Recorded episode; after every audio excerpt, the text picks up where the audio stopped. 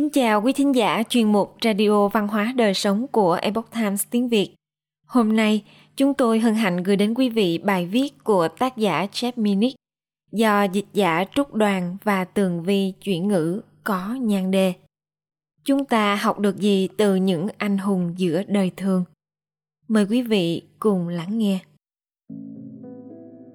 Trong bộ phim Jerry Sharpfire nói về hai vận động viên người Anh trong Thế vận hội Olympic năm 1924. Anh Eric Liddell và Harold Braham, vận động viên Liddell đã chia sẻ suy nghĩ với một đám đông hâm mộ như sau. Vậy sức mạnh để kiên trì chứng kiến cuộc đua đến hồi kết đến từ đâu? Đó là sức mạnh đến từ bên trong. Đối với anh Liddell, một tín đồ cơ đốc giáo sùng đạo – người sau này phục vụ như một nhà truyền giáo ở Trung Quốc và qua đời trong trại thực tập của Nhật Bản trong Thế chiến thứ hai. Sức mạnh mà anh ám chỉ là Chúa. Chắc chắn rằng niềm tin vào một sức mạnh cao hơn như chúng ta sẽ thấy dưới đây có thể mang lại cho một người đàn ông sự kiên cường phi thường khi đối mặt với nguy hiểm. Nhưng bất kể nguồn sức mạnh của họ là gì, luôn có một số người đàn ông kiên định tìm kiếm sự thật và công lý mà không vì lợi ích cá nhân, hoặc những người không chuồn bước và chiến đấu vì chính nghĩa hơn là bỏ chạy. Tại sao?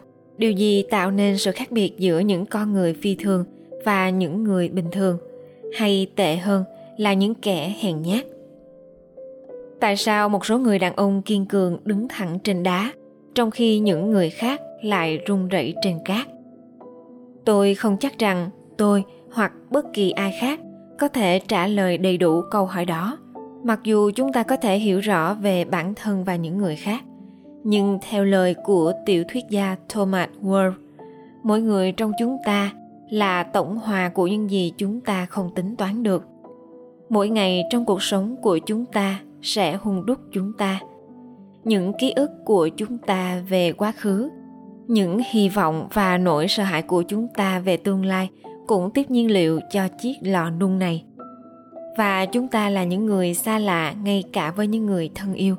Thậm chí ở một khía cạnh nào đó là xa lạ đối với chính chúng ta. Nhưng chúng ta có thể được truyền cảm hứng từ những người sở hữu một sức mạnh nội lực để chứng kiến cuộc đua đến hồi kết.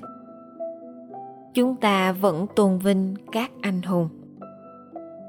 Ngày nay, chúng ta thường phạm lỗi khi sử dụng sai từ anh hùng trong đại dịch, chúng ta đã gán cho nhiều người chỉ đơn giản là làm công việc của họ như những anh hùng. Tệ hơn nữa, chúng ta gạt những người anh hùng quá khứ sang một bên vì những chiếc mụn cốc và sự không hoàn hảo của họ, coi thường nhân cách xuất sắc hay những việc làm cao cả của họ. Ví dụ, danh tiếng của ông Charles Lindbergh đã bị hủy hoại trên nhiều lĩnh vực, nhưng sự thật, ông vẫn là người đầu tiên một mình bay qua Đại Tây Dương gia đình của ngài Robert E. Lee đã sở hữu nô lệ, nhưng ông cũng là một quý ông, nhiều lần chiến đấu với các đối thủ danh kỳ của mình và khiến họ không thể chạy thoát. Sau cuộc nội chiến, ông đã ủng hộ hòa bình và hòa giải. Khi chúng ta không nhớ đến âm vang của lịch sử, chúng ta không thể hiểu được quá khứ. Với những người đang sống, chúng ta gặp khó khăn hơn nữa trong việc tìm kiếm những nhân vật của công chúng để ngưỡng mộ. Thông thường, một số nhà bình luận của chúng ta cố gắng chỉ trích hoặc chê bai thành tích của họ, một phần vì quan điểm chính trị hoặc văn hóa của họ, đưa ra một số nhận xét thẳng thắn trên phương diện truyền thông xã hội. Như chúng ta thấy dưới đây, sẽ có thể làm sự nghiệp của bạn bị hủy hoại. Tuy nhiên, dưới đây là câu chuyện của ba người đàn ông khiến tôi muốn trở nên tốt hơn và mạnh mẽ hơn vận động cho các cựu chiến binh anh Gary Sinise đã tham gia diễn xuất trong hơn 30 bộ phim, nhiều chương trình truyền hình và sân khấu. Anh ấy đã xuất hiện trong các bộ phim như Apollo 13 và The Green Mile và giành được nhiều giải thưởng lớn. Tuy nhiên, nhiều khả năng anh sẽ được nhớ đến nhiều nhất với vai diễn trung úy Dan trong bộ phim Forrest Gump. Ở đây, anh vào vai một cựu chiến binh Việt Nam, người bị mất cả hai chân trong trận chiến và trở nên cay đắng. Hoài nghi về chiến tranh cũng như cách đối xử của đất nước với mình.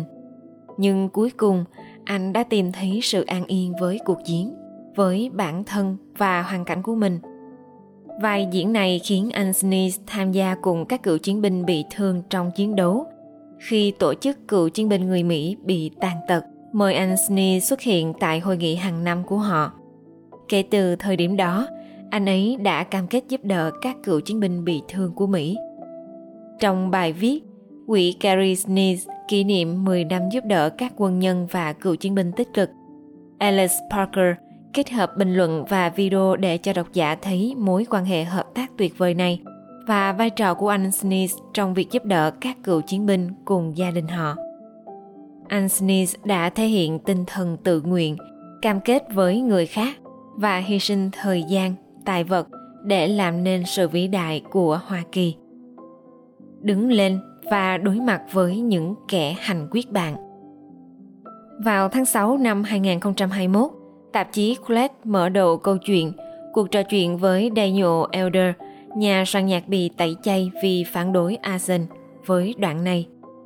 Vào ngày 30 tháng 5 năm 2020, giữa một cuộc biểu tình chống cảnh sát tàn bạo ở Nashville, Tennessee, một số người biểu tình da trắng được cho là đã cố gắng đốt cháy tòa án metro của thành phố. Đáp lại, nhà soạn nhạc cho hợp xướng Daniel Elder sống gần đó đã viết một bài đăng trên Instagram có nội dung Hãy tận hưởng việc đốt cháy tất cả đi, các bạn, những người mù có thiện chí, tôi đã xong. Đối với bài đăng này mà hầu hết chúng ta có thể coi là vô thưởng vô phạt, anh Elder đã bị đưa lên mạng xã hội và bị nhà xuất bản Gear Publication tố cáo. Đây là đơn vị phát hành chủ yếu âm nhạc tôn giáo. Nhân dịp này, những ông chủ của anh thậm chí đã viết lời xin lỗi và tin rằng anh Elder nên gửi những lời này đến những người anh dèm pha. Anh Elder từ chối ghi tên mình vào lá thư và bị mất việc. Như anh Elder chia sẻ với Colette, ai đó khơi dậy sự chú ý của cư dân mạng hiếm khi thoát khỏi sự trừng phạt bằng cách bị đánh gục hãy đứng lên và đối mặt với đau phụ của bạn anh kết thúc cuộc phỏng vấn với những lời sau. Tôi nói điều này như một lời động viên đến đám đông thầm lặng xung quanh chúng ta. Nếu các bạn sẵn sàng chịu đựng thử thách đau đớn của bản thân, cuối cùng bạn sẽ trở nên tốt hơn. Và có những người như chúng ta, thế giới cũng đủ tốt đẹp hơn. Anh daniel elder chọn là người chịu đựng những cú đánh, hơn là đối đầu với những kẻ bắt nạt tỷ phú hồng kông ngồi trong phòng giam cha ông chạy trốn khỏi trung cộng chính phủ tống mẹ ông vào trại lao động còn ông thì bán hàng rong trên đường phố và mang hành lý ở ga xe lửa. Năm 12 tuổi, ông lên tàu đến Hồng Kông, tìm việc trong một xưởng may, trở thành thành viên của ban quản trị, tiết kiệm tiền và cuối cùng mở công ty kinh doanh quần áo của riêng mình. Và từ đây, ông trở thành tỷ phú. Sau vụ thảm sát tại quảng trường Thiên An Môn năm 1989 của Trung Quốc, Jimmy Lai bắt đầu xuất bản một tạp chí và tờ báo phản đối Trung Cộng. Ông đã dành những năm tháng kể từ đó để đấu tranh chống lại sự áp bức và tham nhũng của đảng. Một phần được truyền cảm hứng bởi người vợ ngoan đạo của mình. Ông đã trở thành một tín đồ công giáo nhiệt thành và được các giáo lý dẫn dắt trong tất cả lĩnh vực của cuộc sống. Cuối tháng 6 năm 2021, chính quyền bắt ông Lai.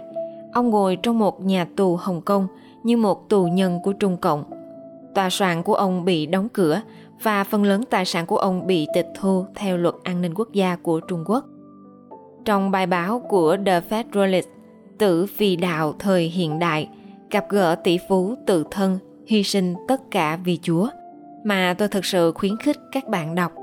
Tác giả Christopher Bedford bày tỏ lòng kính trọng đối với lòng dũng cảm của người đàn ông có đức tin này – anh ấy trích dẫn một số cuộc phỏng vấn của ông Lai trong nhiều năm. Phương châm điển hình của ông Lai là, cuộc sống không chỉ đơn thuần là kiếm miếng ăn hàng ngày. Cuộc sống có một ý nghĩa vĩ đại hơn. Ông nói với Viện Napier Công giáo trong một cuộc phỏng vấn vào tháng 10 năm 2020. Những người biết ông Jimmy Lai đều ca ngợi ông ấy khi được Bedford liên lạc. Ở các trường đại học phương Tây và phòng hội đồng, người ta rất hời hợt, nhưng ông Lai thì không. Một người bạn trong một công ty tư vấn viết cho tôi.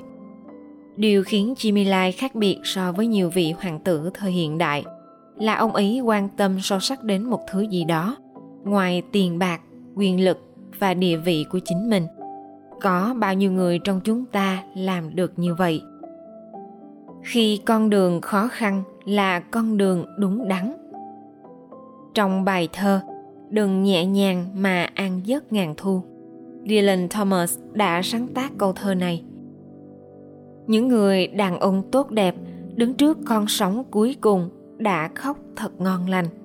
Những hành động yếu đuối của họ nhảy múa trong một vịnh xanh. Nhưng hãy vùng lên, vùng lên để cứu vãn ánh sáng đang tàn lụi những người đàn ông như Gary Sneeze, Daniel Elder và Jimmy Lai sẽ không có lý do gì để thương tiếc những hành động yếu đuối. Họ là ngọn lửa trong bóng tối của thế giới này, chiến đấu với tinh thần và lòng dũng cảm.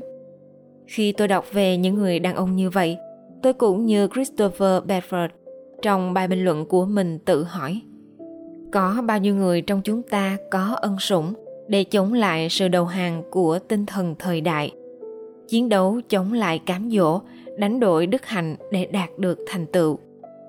Ví dụ, đối với trung quốc, bedford hỏi, có bao nhiêu quan chức chính phủ và người đứng đầu công ty của chúng ta cúi đầu trước một quốc gia vô thần, giết người, dối trá, ăn trộm? Để đổi lấy quyền tiếp cận các thị trường đang phát triển chúng ta có thể thêm những câu hỏi sau có bao nhiêu người trong chúng ta giống như Daniel Elder, sẵn sàng đứng lên và đối mặt với những kẻ tấn công chúng ta. Có bao nhiêu người trong chúng ta hiến thân vì những mục đích xứng đáng như Gary Sneeze. Khi tôi đọc những câu chuyện về những người đàn ông tốt như vậy, hoặc ngay cả khi tôi gặp họ trong cuộc sống của mình, những người chồng và người cha tỏa sáng với đức hạnh, tôi xem xét bản thân mình và thường thấy rằng mình ao ước được như vậy.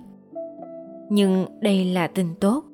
Những người đàn ông này khiến tôi muốn trở thành một người tốt hơn trở thành người không cần phải cứu vãn ánh sáng đang tàn lụi mà thay vào đó là người có thể đối mặt với cái chết với nụ cười trên môi khi nghĩ về những người đàn ông như vậy và nghiên cứu về họ điều đó khiến tâm hồn tôi trở nên cao thượng. Quý thính giả thân mến, chuyên mục Radio Văn hóa Đời Sống của Epoch Times tiếng Việt đến đây là hết. Để đọc các bài viết khác của chúng tôi, quý vị có thể truy cập vào trang web epochtimesviet.com.